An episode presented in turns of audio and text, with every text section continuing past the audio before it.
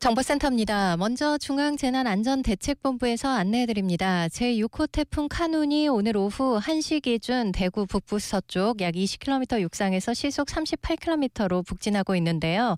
태풍에 대비해서 다음 사항에 유의하시기 바랍니다. 하천변 산책로, 계곡은 범람이나 급류 휩쓸림 등의 사고 위험이 있으니까 가까이 접근하지 마시고 반지하 주택, 지하상가 등 지하 공간 바닥에 물이 차오르거나 하수구 역류 시 밖으로 대피하시기 바랍니다. 높은 물결이 방파제를 넘거나 침수 우려가 있는 만큼 해안가 저지대에서는 대피 권고 시 즉시 대피하시기 바랍니다. 한편 이른 시각부터 많은 비가 내리는 고속도로에서 사고가 계속되고 있습니다. 서해안 고속도로 서울 쪽으로 가는데 석임제 부근에서 승용차 관련한 사고가 있었는데요. 현재 전차로 막고 처리하고 있어서 사고 지점 뒤쪽으로 밀립니다. TBS 정보센터였습니다. Yo, 951. 이 구역은 내가 주인. Hurricane Radio. 여러분 안녕하십니까 허리케인 라디오 최강 행디 최강 일구입니다 오늘도 무사히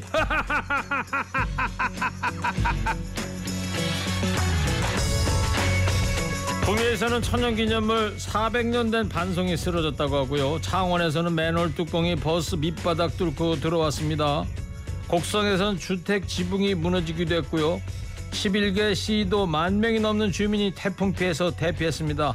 피해가 어떻게 얼마나 났는지 전보 도착하듯이 실시간으로 날아오고 있습니다. 오늘도 무사히라는 말 절감하게 되는 날입니다. 지금 여러분 계신 곳 어떻습니까?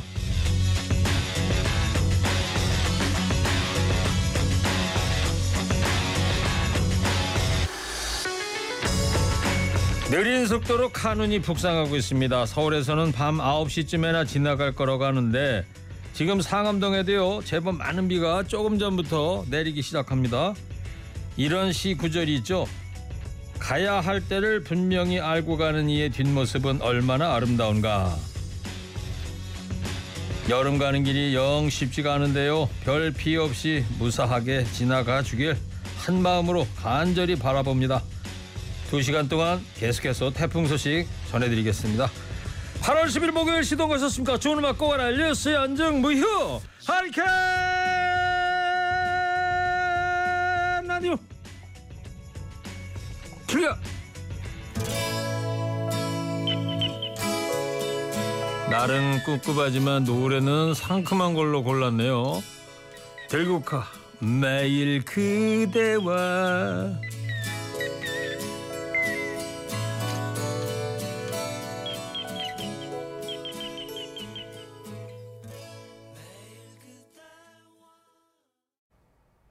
네, 노래 잘 들었고요. 오프닝에서 잠깐 말씀드렸는데 창원에서 맨홀 뚜껑이 버스 밑바닥 뚫고 들어왔다는 말씀드렸잖아요. 인터넷 온라인 커뮤니티에 올라왔는데 사진이 정말 있어요. 버스 한 건데 복도가 그냥 뻥 뚫리고 밑에서 튀어오른 맨홀 뚜껑이 보이던데요. 어, 얼마나 무섭겠습니까? 이걸 전한 누리꾼이 나 지금 이거 찍고 병원 가봐야 한다 이러면서 사진을 공개했습니다. 작년에도 그 제주도에서도 맨홀 뚜껑이 주행 중인 버스를 강타한 사고가 일어났었는데 당시 버스에 탑승했던 승객은 튕겨져 올랐고요. 허리가 다쳐서 병원으로 이송되기도 했습니다. 맨홀 뚜껑 아 이거 뭐 폭발물이나 다름없습니다 지금. 자 이제 태무 카는 소식 좀 알아볼게요. 기상청에 윤기환 예보관 연결됐습니다. 안녕하세요. 예 안녕하십니까. 예. 고생하십니다. 바쁘시죠? 예, 조금 바쁩니다. 예, 지금 가는 위치 어디쯤 왔어요? 어, 13시 현재 대구에서 한 북부 서쪽 한 38km 어, 부근의 내륙에서 위치를 하고 있고 어, 점차 북동진을 하고 있습니다. 북동진. 네. 어제 예보 보면은 오후 3시쯤 돼 가지고 청주를 지날 것이다 그러는데 어떻게 될 것 같아요? 예, 어제 예보와 비슷하게 뭐 오늘 오후에 청주를 지나서 청주 부근 지나는 게 지금 본다고 하면은 어, 청주 옆에 충주 있잖아요. 네. 청주 쪽이 조금 더 가깝고요. 청주에 한 18시 정도 지나고 요게 이제 수도권 서울 인근으로 서울 어, 인근으로 다가오면서 21시에서는 서울 동쪽 어, 동남 동쪽 한 30km 부근 그리고 오늘 자정 전후에는 휴전선 부근 그리고 내일 새벽 3시에는 황해도 쪽으로 이렇게 넘어갈 걸로 이렇게 예상을 하고 있습니다. 네, 태풍이 이렇게 우리 한반도 정중앙을 수직으로 쭉 올라가는 경우 아주 처음이라면서요? 음, 저희가 이제 공식 기록으로 해서 어, 가지고 있는 것은 뭐 천구 한 1950년대부터 해서 가지고 있는데 어, 그, 그 기록으로는 일단은 이, 이와 같은 사례는 없고요. 보통 이제 태풍이 오면 전라도 쪽에서 상륙을 해서 강, 어, 강원도 쪽으로 이렇게 빠지거든요. 그러면 어, 북동진하는 거잖아요. 태풍이. 근데 요거는 이제 북진을 쭉 하는 정가운데 북진하는 것이 좀 틀린 건데 이제 내륙에서는 그렇게 왔는데 이제 바닷가에서는 이렇게 북진하는 경우가 있었어요. 바닷가에서는 저기 2000년도에 동해상을 따라서 원래 북동진하는 게 아니라 그냥 북진하는 경우 쭉 북한 쪽으로 넘어가는 경우 있어서 근래 들어서는 이제 북진하는 태풍들이 조금은 나타나고 있다 이렇게 말씀을 드립니다. 네, 지금 카눈이 특이할 점이 북상하는 속도가 매우 느리다 이건데 그러다 보니까 또 많은 비를 쏟아붓고 있다 그래요. 2002년 태풍 루스하고 또 비교가 됩니다. 그런 점에서 네네. 일단 말씀하신 것처럼 태풍 속도가 느리면 비 오는 시간이 길고 하니까 어, 당연히 그리고 피해 받는 속도가 나니까 피해가 이제 늘어날 수 있는데 어, 지금 태풍은 다행히도 내륙 쪽으로는 비가 조금 덜 오고 해안가 쪽으로는 되게 비가 많이 오고 있어요. 예. 해안가에서 바, 바다에서 들어오는 바람이 육, 해상에서 어, 육지하고 부딪혀가지고 그 지형가에서 강원도 영동 지역에 지금 현재는 많이 오고 있었고 그 전에는 포항 쪽, 그 경남 해안 쪽 이쪽으로는 많이 왔었습니다. 예, 영동 지역에 폭우가 쏟아질 거라고 어제 예보로 그렇게 되는데 어디 그렇게 될 것 같습니까? 어, 영동 지역은 지금 현재 시간당 뭐 5, 60mm가 내리고 있고요. 어, 지금 삼척 쪽에 어, 한 300mm 정도가 이미 내려 있었고 지금 현재는 한 2, 200mm 현재까지 내린 양이 네. 그리고 앞으로 내린 양이 어, 그, 어, 더 보탠다고 하면 4, 500mm는 어, 내릴 수 있는 가능성이 음. 있으니까 이 지역에서는 지금 현재도 많이 내리고 있기 때문에 이 지역에서는 계속 어, 좀 경각심을 가지고. 마지막 입지 않도록 네. 주의를 하셔야 합니다. 마지막으로 예보관님, 자, 이제 오늘 수도권을 이제 서울을 9시 이제 밤 9시 통과한다 그러는데 자, 그리고 이제 북한으로 올라간다는 건데 우리나라는 그럼 언제쯤에 이제 태풍에서 완전히 벗어날 것으로 예상하십니까?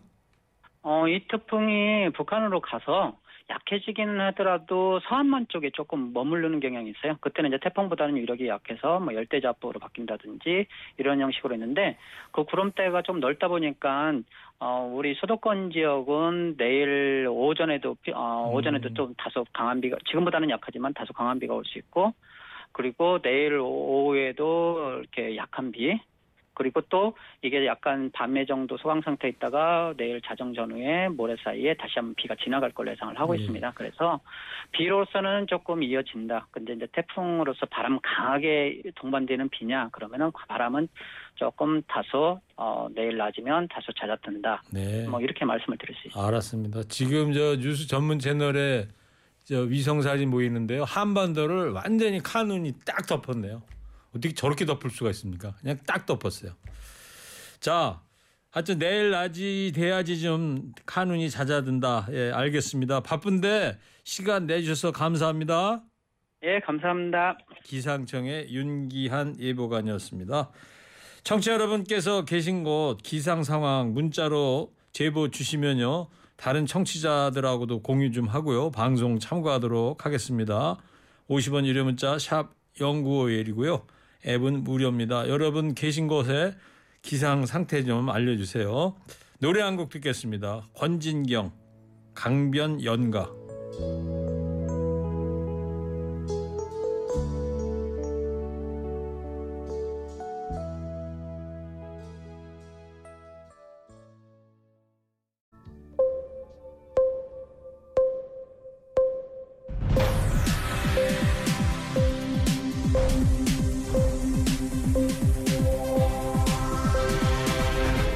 플레인 데스크.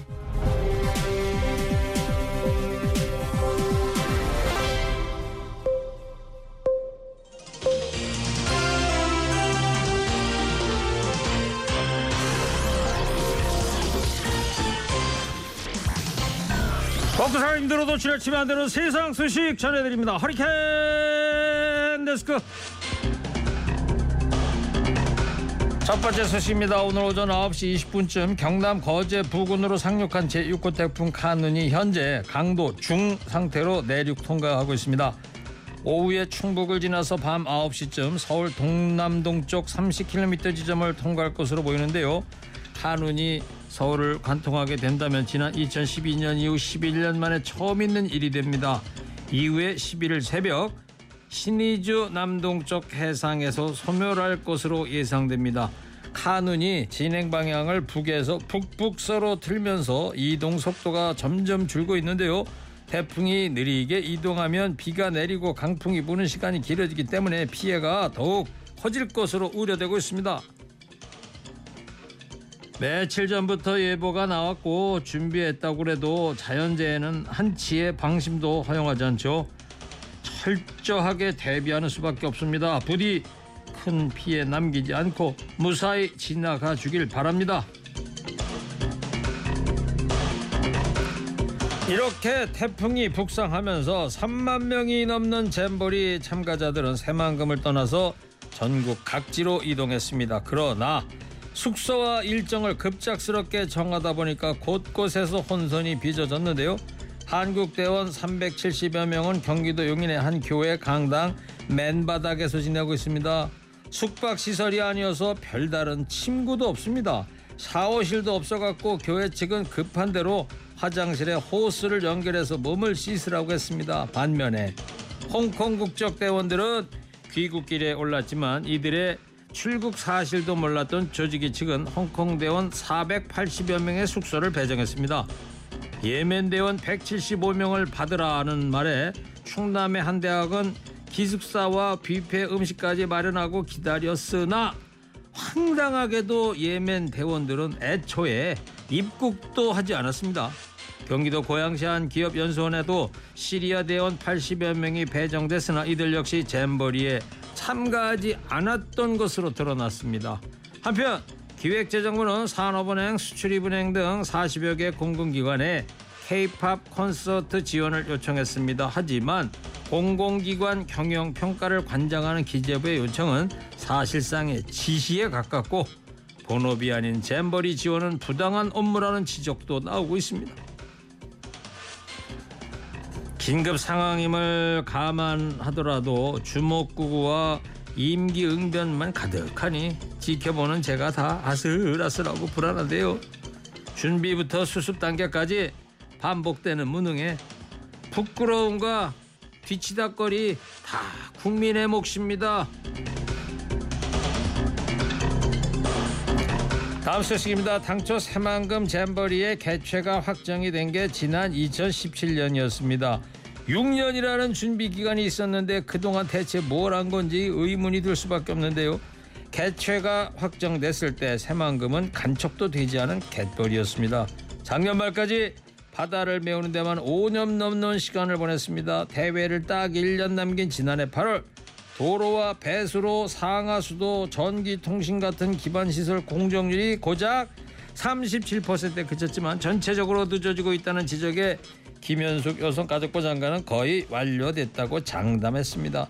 대통령이 폐지를 약속한 부처가 대회 준비에 지휘봉을 잡은 게 온당하냐는 지적도 제기됐으나 김 장관은 물론 이라며 자신만만하게 대답했습니다. 그 후에 행안부 문체부 장관을 공동위원장에 추가로 임명하며 힘을 실는 듯 했으나 공동위원장이 다섯 명으로 늘면서 권한과 책임은 더욱 모호해졌다는 지적입니다.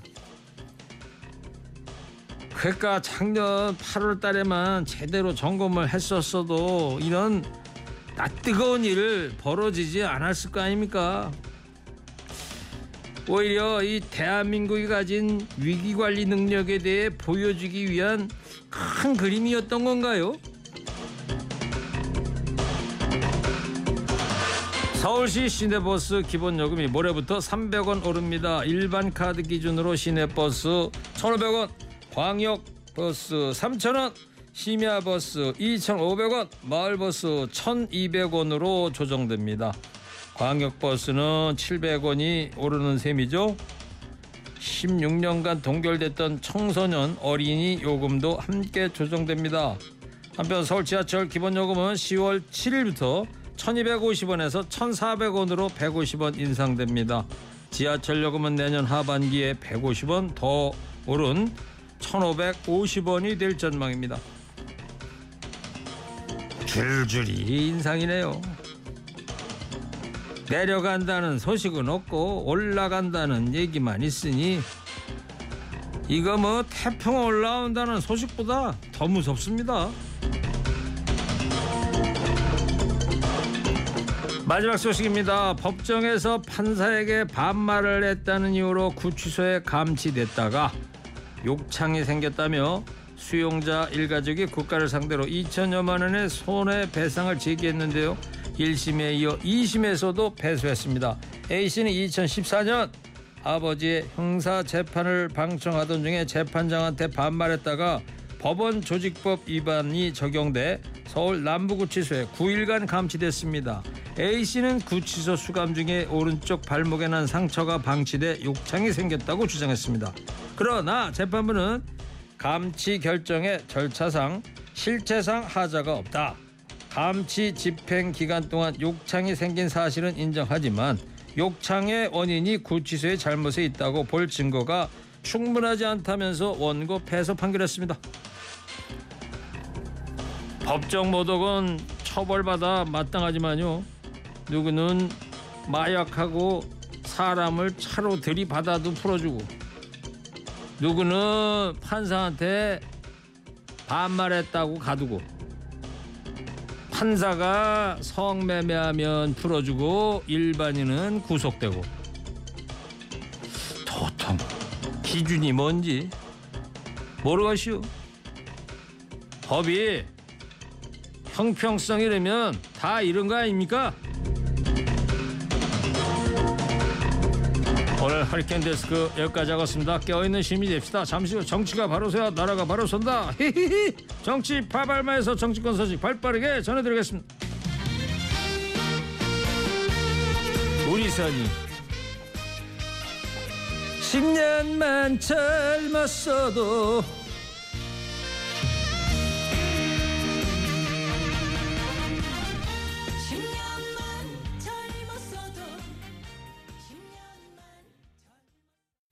TBS 캠페인 우리의 일상에 편리함을 더해주는 배달 서비스.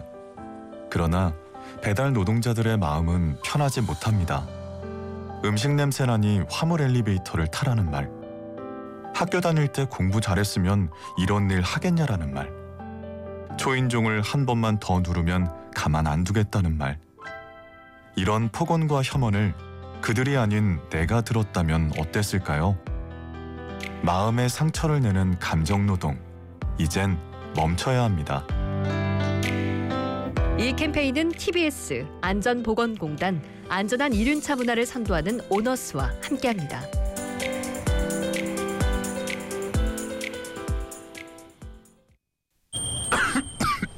어, 약사님 감기 아직 안 나으셨어요? 감기가 안 나서 다른 병원 가서 새로 처방받았어요 처방전 확인해 드릴게요.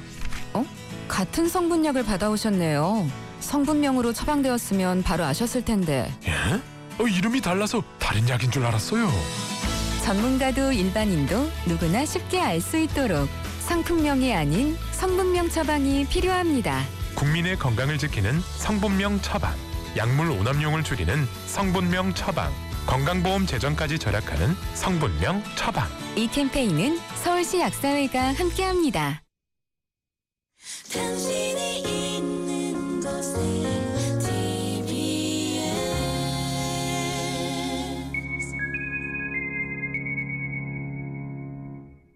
2시 34분 정보센터입니다. 현재 태풍의 영향으로 서울 지역에도 많은 비가 내리고 있는데요. 올림픽대로 공항 쪽으로 가는데 잠실철교에서 잠실대교 사이 도로에 물이 고여 있어서 부근 지날 때 주의 운전하셔야겠습니다. 이후로 성수대교부터 밀리는데 반포대교 부근 하위 두 개 차로도 차단돼 있어서 반포대교 부근까지 속도 떨어집니다. 노들로 성산대교 쪽으로 가는데 여의 상류나들목 부근에도 도로에 물이 고여 있고요. 강변북로 일산 쪽으로는 한남대교 부터 양화대교까지 군데군데 속도 떨어지는데요. 양화대교 조금 못 간 지점 3차로에서는 시설물 보수 작업도 하고 있습니다. 또 고속도로 중에 남해고속도로 순천 쪽으로 가는 데는 진주 1터널 부근에서 통영 대전간고속도로 대전 쪽으로는 통영 부근에서 경부고속도로 서울 쪽으로는 통도사 하이패스 나들목 부근에서 각각 흘러내린 토사를 처리하고 있습니다. 이어서 기상청도 연결합니다. 정선희 리포터. 네, 제6호 태풍 카누는 오늘 2시 기준 경북 안동 남서쪽 약 40km 육상에서 시속 38km의 속도로 북진하고 있습니다. 현재 제주도를 제외한 전국에 태풍특보가 발효된 가운데 강원 영동과 경상권 해안, 계룡산과 관악산 등 내륙의 고지대를 중심으로 최대 순간 풍속이 시속 108km 내외에 매우 강한 바람이 부는 곳이 있습니다. 특히 강원 영동, 속초와 고성 등을 중심으로는 시간당 70mm 안팎의 매우 강한 비가 쏟아지고 있습니다. 내일 오전까지도 전국이 태풍의 영향을 받으면서 강하고 많은 비와 강풍이 예상됩니다. 해안 지역은 너울과 함께 매우 높은 파도가 방파제나 해안도로를 넘거나 특히 동해안에 저지되는 침수 가능성도 있기 때문에 피해 없도록 각별히 유의하시기 바랍니다. 지금까지 기상청에서 전해드렸습니다.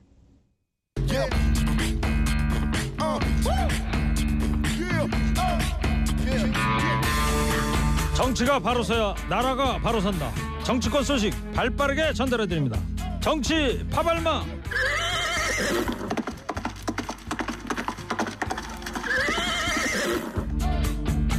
빗속을 뚫고 파발마 두 분이 막 도착했습니다. 평론계 기다리 아저씨 기다리 미스터 송 미스터 송 송국권 평론가입니다. 어서 오세요. 안녕하세요. 반갑습니다. 이어서 지치지 않는 땡볼 봉보라 봉봉 봉봉봉 이분은 절대 안 지칩니다. 최진봉 교수입니다. 안녕하세요 최진봉입니다 네 이번에 과장으로 승진했다. 창피해 죽겠어요 아니 그만 얘기하세요 이제 과장인데 진짜 부장 없어요? 없습니다 그 돌아가면서 하는 그 거야. 나이쯤 되면 상무 아니, 이런 거 달아야 그런 거 되는데. 없다니까요. 네? 돌아가면서 하는 50 거라 중반이면 상무 달고 돌아가면서. 어, 그러네요. 학과장도 과장은 과장이네요.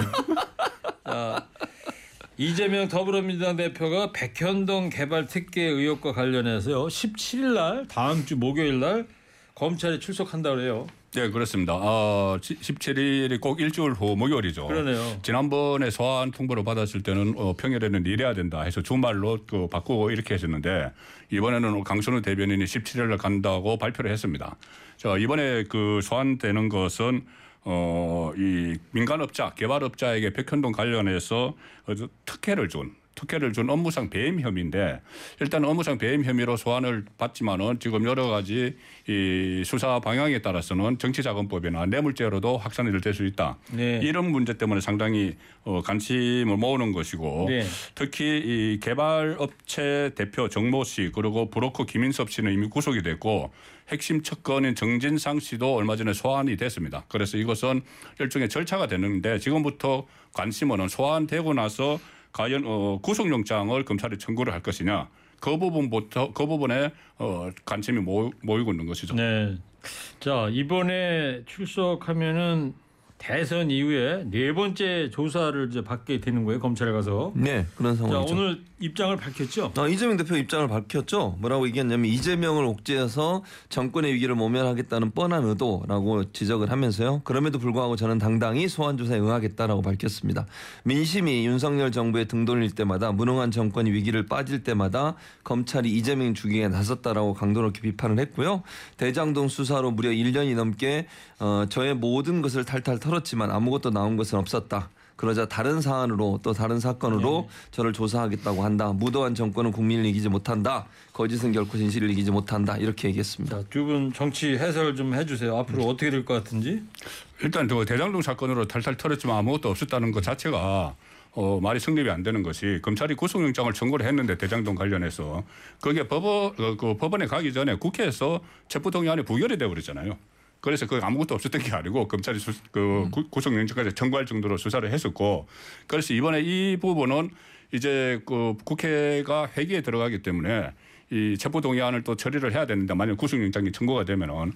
그런데 회기를 중단을 하더라도 이번에는 이 바로 법원 가서 영장법원에 가겠다고 했기 때문에 그 결과를 지금 지켜봐야 돼요. 지켜봐야 되는데 이것이 지금 원래 이 백현동과 어, 대북 송금 문제를 같이 병합을 해서 구속영장을 청구한다는 말이 많았었는데 이 대북 송금 문제가 그저께 이하영 어, 전그 평화부지사 이 법 법정에서 이 소도 소동이 일어나는 네, 바람에 이게 좀 예, 파행돼서 좀 미뤄졌어요. 됐어요. 그래서 이번에 아마 지금 백현동만 가지고 구속영장을 청구하려고 하는 것 같은데 그렇게 되면은 이 그 국회에서 체포동의안 거치지 않고 바로 어떤 수를 쓰더라도 바로 그 영장 법원으로 갈 겁니다. 그 17일 날 검찰 조사가 이제 밤늦게 이제 끝날 거 아닙니까? 네.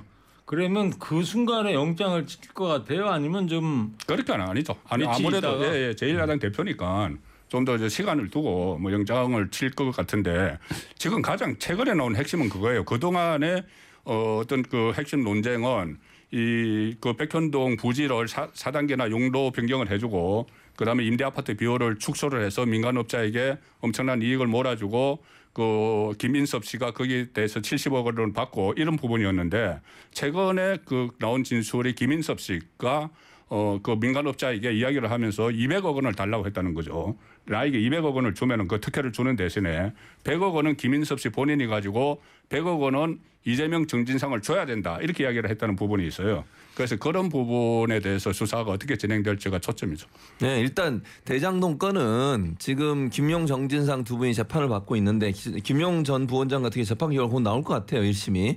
뭐 저는 무죄가 나올 가능성도 있다고 봅니다, 개인적으로. 왜냐하면 유동규 씨의 진술이 자꾸 오락가락해요. 그러니까 처음에 검찰이 진술했던 내용과 다르게 자꾸 법원에서 얘기하는 부분이 있어서 법원 입장에서 이걸 받아들이기가 상당히 어려울 수 있다고 저는 개인적으로 생각합니다. 그래서 이건 지켜보 면 알 것 같고요. 대장동 건도 제가 볼 때 크게 무슨 뭐 무죄가 나오게 되면 검찰은 또 엄청난 후폭풍 맞을 거거든요. 그건 뭐 제가 물론 저는 개인적으로 예측하는 거지만 지켜봐야 된다는 것이고 이번 이 백현동 문제도 백현동 문제 부지 관련해서는 국토부에서 경기도가 그때 계속 그렇게 얘기했어요. 국토부에서 요청이 와서 그거 파- 좀 매각을 하라고 요청이 와서 매각을 한 거고 왜냐하면 식품 연구를 다른 데로 옮겨야 되니까요. 그리고 김인섭 씨 관련해서는 김인섭 씨 말과 지금 정모 씨 지금 어, 돈을 줬다고 얘기하는 정모 씨 같은 경우에 사업을 했던 사람 의견이 지금 충돌하고 있어요. 이게 정모 씨가 김인섭 씨 재판에 나와서 한 말이거든요. 김인섭 씨가 이렇게 돈을 요구했다. 그런데 김인섭 씨한테 그렇게 들었다는 뉘앙스로 얘기를 했어요. 근데 김인섭 씨는 여기서 인정을 안 해요. 그러니까 이 부분도 따져봐야 된다는 거죠. 지금 정모 씨라는 분이 뭐 김인섭 씨한테 돈을 줬는지 안 줬는지는 뭐 그건 확인이 되겠죠. 다만 그러면 김인섭 씨가 정말로 이재명 대표한테 돈 줄 거니까 줘라 이렇게 얘기했는지 하는 부분은 아직 의견이 엇갈리고 있기 때문에 이건 재판 과정에서 밝혀져야 될 부분이라고 생각합니다. 네. 자 그리고 다음 얘기로 한번 가볼게요. 그 민주당 김은경 혁신위원회가 혁신안에 그간 하약가로 여겨졌던 대의원 수정안, 대의원제 수정안, 또 총선 공천룰 변경안 요걸 발표할 것으로 전망이 된다고 하는데 어떤 내용으로 나올 것 같아요? 네, 오늘 발표를 했는데요. 아, 했습니까? 어, 네, 오늘 했습니다. 했는데 주 내용은 이겁니다. 대의원제 관련된 건데요. 네. 대의원제가 지금 현재는 이건 뭐 약간 퍼센테이지는 어 뭐 달라질 수 있는데요. 대의원 한 명의 표의 등가성이 60이라고 하면 권리당원은 1이에요. 그러니까 권리당원 한 표가 한 표가 1이라고 하는 등가성을 갖는다면 대의원 한 표는 60. 근데 요게 이제 당원들이 숫자가 늘어나면 늘어나면 늘어날수록 더 올라갑니다. 비율이 계속 증가를 하니까. 그러니까 지금은 60을 넘었을 가능성이 높다고 봐요. 왜냐하면 최근에 또 권리당원들이 많이 또 입당을 했거든요.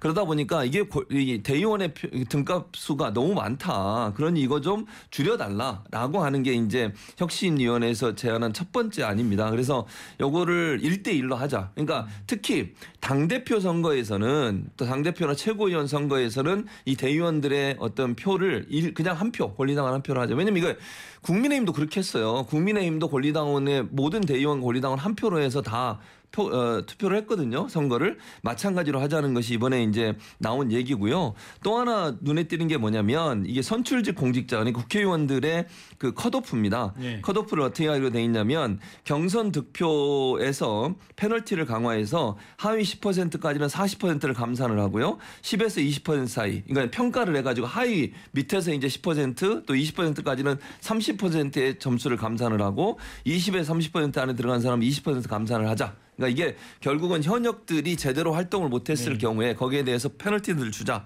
이런 내용이 주 내용이라고 할수 예. 있습니다. 자, 송평라님. 근데요. 민주당 대표에서는 이 안을 두고서 친명대 에, 비명 이 충돌하는 분위기예요. 비명계 쪽 입장은 지금 뭐예요? 비명계에서는 오늘 나온 혁신안이 그 한마디로 비명계 학살을 위한 거다 이렇게 보고 있어요. 왜냐하면 크게 두 가지거든요. 하나는 대의원제를 사실상 무력화하는 겁니다. 대의원제를 폐지를 못해요. 정당법에 의해서. 그래서 대의원제를 무력화해서 어, 당 지도부 선출을 하는데 대의원이 들어갈 텀을 완전히 없애버렸습니다. 왜 대의원이 대의원을 없애면은 그 대체를 하는 것이 이 권리당원입니다. 권리당원은 한 전, 그 전국 한 120만 되는데 거기에는 이재명 대표 세력이 굉장히 강해요. 소위 말하는 개혁의 딸 이쪽으로 해서 그러니까 대의원은 친문 쪽이 강합니다. 대의원은 주로 국회의원, 그 지구당 위원장, 뭐 지방자치단체장 이렇게 되기 때문에 친문 쪽이 강한 대의원을 아예 무력화시키고 친명 쪽이 강한 이 그 권리당원, 권리당원이 앞으로 어, 당 대표를 뽑는데 주도적인 역할을 하게 만들었던 것 하나 하고 또 하나는 원래는 삼선 이상의 그 같은 지역에 출마하면 페널티를 준다고 했는데 그것은 오늘 없애는 대신에 어 중진 원로 정치인들은 용퇴를 하라 이렇게 했거든요. 중진 원로 정치인도 친문이 한 3분의 2가 됩니다. 친 이재명 한 3분의 1이 되고 그렇기 때문에 이것은 어 총선을 앞두고 이재명 대표가 임명한 김은경 혁신이가 이재명 대표를 위한 혁- 혁신안을 만들었다. 이것이 비명계의 시각이죠. 친명계는 친명계는 이런 거 아까 제가 잠깐 언급해 드렸는데요. 대의원 제도가 있었던 이유가 뭐냐면 이런 이런 거예요. 경 이제 민주당 같은 경우는 호남 지역에는 아무래도 좀 당원들이 많지만 TK나 경 경남 지역, PK 지역에는 당원들이 적잖아요. 그러다 보니까 대의원들에게 좀 더 표의 등가성을 높여줘서 그쪽의 의견도 많이 반영하자. 그런데 이제 최근 들어서 이 경남이나 PK 지역뿐만 아니라 전국적으로 당원들이 많이 입당을 하면서 엄청 나게 많아졌어요. 당원 120만 아까 말씀하신 그 저는 뭐 그거보다 조금 더 크다고 보는데요. 120만에 130만 정도 되는데 이게 이 정도면 전국을 다 반영할 수 있는 제도가 된 거다. 그런데 굳이 대의원들한테 그렇게 많은 표를 주면 대의원들은 어쨌든 지역에 있는 지역위원장이나 당협위원장들이 대체적으로 지명하거나 아니면 이렇게 어, 영입을 해가지고 대의원제를 대의원을 만들거든요. 그러면 지역위원장, 당협위원장의 입김이 클 수밖에 없다. 당원들도 당원들의 입김보다는 그렇게 너무 차이가 나. 60대 1 정도로 하면 너무 차이가 많이 나는 거니까 이거를 좀 더 1대 1 정도 뭐 혁신은 1대 1 얘기했지만 적어도 10분의 1 정도까지는 낮춰야 된다라고 하는 게 지금 네. 친문 진영의 주장이죠. 정리해 보면 이제 이재명 당 대표와 친명계를 위한 혁신안이다 이런 안이 주장이 있는 거 반면에 국민의 의사를 더 반영할 수 있는 네. 제도를 만들자는 거다 네, 이런 갈려지는 것 같습니다. 이런 문자를 한 분께서 보내주셨네. 최진봉 씨는 혼자서만 말이 너무 빨라서 무슨 말인지 잘 안 들어와요. 천천히 좀 해주세요. 알겠습니다. 자, 근데 송평론가님 네. 혁신이가 혁신을 안 하고 정파적 이야기만 한다 이런 비판도 있는데 이게 뭔 얘기입니까? 그러니까 그게 지금 유정찬 그 의원이 한 말인데 유정찬 의원은 친 이낙연계죠. 친 이낙연계고 문재인 정부 때 그 국민소통 수석을 했기 때문에 어, 친문, 친이낙연 이렇게 됩니다. 그러니 혁신에 대해서 비판적인 입장인데 조금 전에 제가 말씀드린 것처럼 어, 혁신이가 마지막 오늘 사- 그 참고로 김원경 혁신위원장이 사퇴했습니다. 좀 논란이 많았죠 그동안 동의비합 논란이 많았는데 오늘 이거를 발표를 하고 나서 내 임무는 끝났다 하고 사퇴를 했어요. 아 사퇴했어요? 예, 모르고 그러니까 아니? 해체가 된 겁니다. 혁신이가 해체가 된 거죠 이제 할 아, 일을 잘했기 때문에. 9월 초쯤 해체하려고 했는데 아예 그냥 예, 오늘 오늘 뭐 발표를 됐- 끝으로 제안을 예, 해놓고 발표를 끝으로 우리 임무는 끝났다고 이야기를 했기 때문에 예. 김은경 혁신이가 마무리하는 순간까지도 어 그 친명을 위해서 그러니까 이재명 대표에게 유리한 쪽으로 했다고 하니까 이, 이 윤영찬 의원이 그런 지적을 하는 거죠. 그리고 네. 그동안 나온 그 안들도 보면 가령 뭐 체포동의안 기명 투표 이런 부분들도 좀 정치적인 이해관계에 따라서 친명 쪽에 유리하게 이끌어온 것 아닌가 그런 지적을 하는 거예요. 예, 여기까지 듣고요. 예, 다음 이슈로 넘어가도록 하겠습니다. 자, 지금 잼버리 얘기 좀 할게요. 새만금에서 철수한 잼버리 대원들이 전국 곳곳에서 긴급 마련된 일정을 소화하고 있습니다. 근데 곳곳에서 뭐 혼선이 빚어지고 있다고 그래요. 예, 혼선이 빚어지고 있습니다. 가장 대표적인 게 어디냐면요. 충남 홍성에 있는 해전대학교라고 있습니다. 요즘 보면 외국에서 온 그 잼버리 대원들을 뭐 기업이 운영하는 어떤 훈련 장소 이런 데나 아니면 학교 기숙사, 대학 기숙사가 지금 방학이어서 그쪽에 배치를 하고 있거든요. 그래서 혜전대학교도 아마 통보가 간 것 같아요. 근데 어떻게 통보가 갔냐. 예멘에서 온 잼버리원들 175명이 간다. 준비해 달라 하니까 홍성군 군청이 근무하는 분들 혜전대학교 관계자들이 프랭카드 걸고 안내문 걸고 부랴부랴 갑자기 연락이 왔으니까요. 그리고 외부에서 이제 그 부페 그 음식도 준비를 했나 봐요. 근데 알고 봤더니 예멘에서 온 대원들은 아예 입국 자체를 안 한 거예요. 그렇죠. 아니 그러니까 이게 너무 황당하잖아요. 그러면 지금 잼버리 지난 지 한참이 지났는데 어느 나라가 입국했고 어느 나라가 입국 안 했는지도 파악이 안 되는 거예요. 지금 이게 정말 대회를 제대로 잘 관리하고 있는지 이건 너무 황당한 문제잖아요. 아니 외국에서 어느 나라가 입국했고 몇 명이 입국했는지도 제대로 파악이 안 되고 있다는 그런 사례이기 때문에 너무 황당한 일이 있었고요. 네. 그리고 또 오늘 이제 태풍이 어, 지금 지나고 있지 않습니까? 예. 이러다 보니까 원래 이제 케이팝 상암동 그 월드, 월드컵 경기장에서 하기로 여기서 하기로 돼 있잖아요. 그래서 오늘 리허설을 하기로 했어요. 근데 이제 태풍 때문에 리허설이 취소된 상태고요. 예. 순천에서는 잼버리 대원 아, 외국에서 온 잼버리 대원을 태운 버스가 교통사고가 나서 세 명이 외국인 세 명이 중상 경상 경상을 입는 일이 벌어지는 등 곳곳에서 여러 가지 지금 마찰이 일고 있습니다. 예. 내일 이제 저녁 때 여기 상암 월드컵 구장에서 하게 되는데 교통 혼잡이 극심할 걸로 예상되지 않습니까? 그 아. 지금 버스 관광버스 천 대가 동원돼서 전국 각지로 흩어졌는데 그렇죠. 그 천 대가 도로 쫙 가가지고 내일 이 상암역으로 전부 직결해야 될 거 아니에요? 그렇죠. 그 아마 뭐 대중교통을 이용을 하든지 예. 또 지하철을 이용을 하든지 그쪽으로 유도를 할 텐데 내일까지 그 시간까지 비가 좀 안 왔으면 하는 마음이에요. 지는 아까 예보관님 얘기 들어보니까 내일 낮까지는 예. 올 거다고 그러는데 아마 내일 저녁에는 그치지 않을까 내일 저녁에 싶어요. 거치면은 그다음에 이전 세계에 모인 청소년들이 한국에 대해서 마지막 날 예. 어, 참 내일 그 폐막 폐영식을 하고 공연하거든요. 예. 그러니까 마지막 날이라도 좀 좋은 인상을 가지고 갈 수 있을 것 같은데 조금 전에 최진봉 교수님께서 이런저런 음. 어, 이 사고들을 말씀을 하셨는데 물론 그런 사고는 안타깝지만 이렇게 생각해 볼 수가 있어요. 이게 태풍이 온다고 해서 어, 전국 10, 어, 전국 8개 어, 시도 강력 단체로 분산시키는 작전을 불과 1박 2일 동안 했습니다. 그런데 모든 숙소가 지금 확보가 되고 4만 3천 명이에요. 158개국에 8개국에 4만 3천 명을 분산 수용하는 것이 한 이틀 사이에 이렇게 이 지자체의 협조를 얻어서 이렇게 그 완, 완성을 했다는 것은 상당히 평가받을 만하다고 저는 봅니다. 네. 그런데 그 과정에서 지금 조금 전에 지적하신 그런 문제들이 발생한 것은 좀 안타깝긴 하지만 이것이 지금 가장 중요한 게 뭐냐면 이 상태로 그대로 끝나면은 부산 엑스포 유치에 상당한 타격을 받게 될 수밖에 없어요. 국가 이미지가 국가 이미지 그러니까 되니까. 그 이런 국제 대회를 과연 유치할 수가 있느냐 큰 규모 행사를 네. 이런 문제가 있기 때문에 어쨌든 오늘 내일 나- 남은 기간이라도 최선을 다, 다해서 외국에 그런 우리가 할 수 있다는 걸 보여주는 보여줄 필요가 있는 거죠. 네, 지금 철수한 대원을 빼게 되면 4만여 명이 아니고 이제 3만 6천 명으로 예. 잼버리 대원. 네, 네, 네.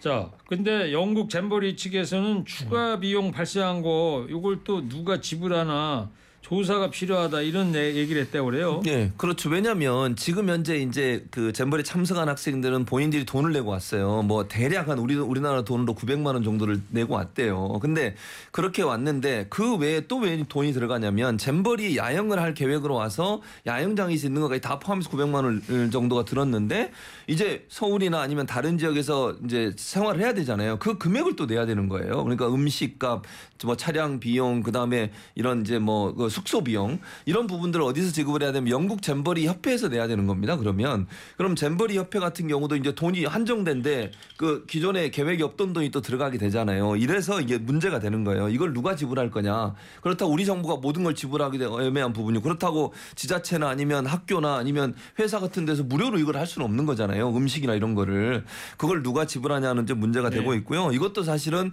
영국 내에서는 이거에 대한 손해배상까지도 충고해야 되는 거 아니냐 이런 얘기까지 나오고 있는 상황입니다. 저, 저 어디 또 어떤 또 방송 듣다 보니까 이번에 새만금에 쳤던 텐트 있잖아요. 네. 그게 시중 가격의 두 배 정도나 음, 음. 받고 이번에 공급이 됐다 이런 문제 제기도 하는데 자 이제, 이제 내일 밤이 되면 이제 폐영식, 퇴영식, 폐영식. 태영식. 네. 퇴영식을 하게 되고 앞으로 어떻게 될 것 같아요? 이 잼버리 가지고. 어, 잼버를 가지고 논란이 한참 될 겁니다. 왜 그러냐면은 지금 바로 9월 지나면 10월부터 국정감사가 있어요. 국정감사가 있기 때문에 그것도 그렇고 지금 국정조사를 하자는 요구도 정치권에서 나오고 있고 예. 그 정치권의 논의와는 별개로 지금 정부가 바로 감찰 들어갑니다. 그리고 감사원이 또 감사를 감사 압수수색이 뭐 곳곳에서 벌어지겠네요. 예, 그다음에 아, 그러니까 감사원이 감사를 해서 수사를 의뢰를 하게 되겠죠. 수사를 의뢰를 하게 되면 검찰이 나서서 어, 여러 군데 압수수색을 하면 조금 전에 말씀드린 그런 음. 알겠습니다. 텐트 문제까지도 네. 다 거론이 되겠죠. 자 여기까지 듣고요. 두 분 한줄평 하겠습니다. 잼버리 사태 보시면서 어떤 생각이 드는지. 자 먼저 송국권 평론가부터 해주세요. Three, two, one. 지금이라도 잘해야.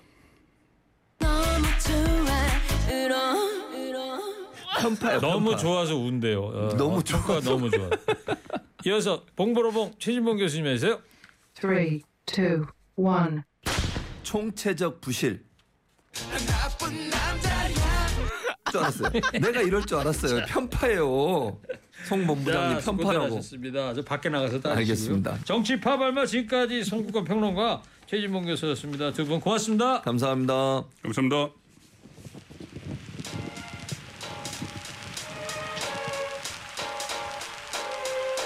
최진봉 교수를 위한 헌정곡을 튼답니다. 비의 나쁜 남자. 헌장 안 받고 싶습니다.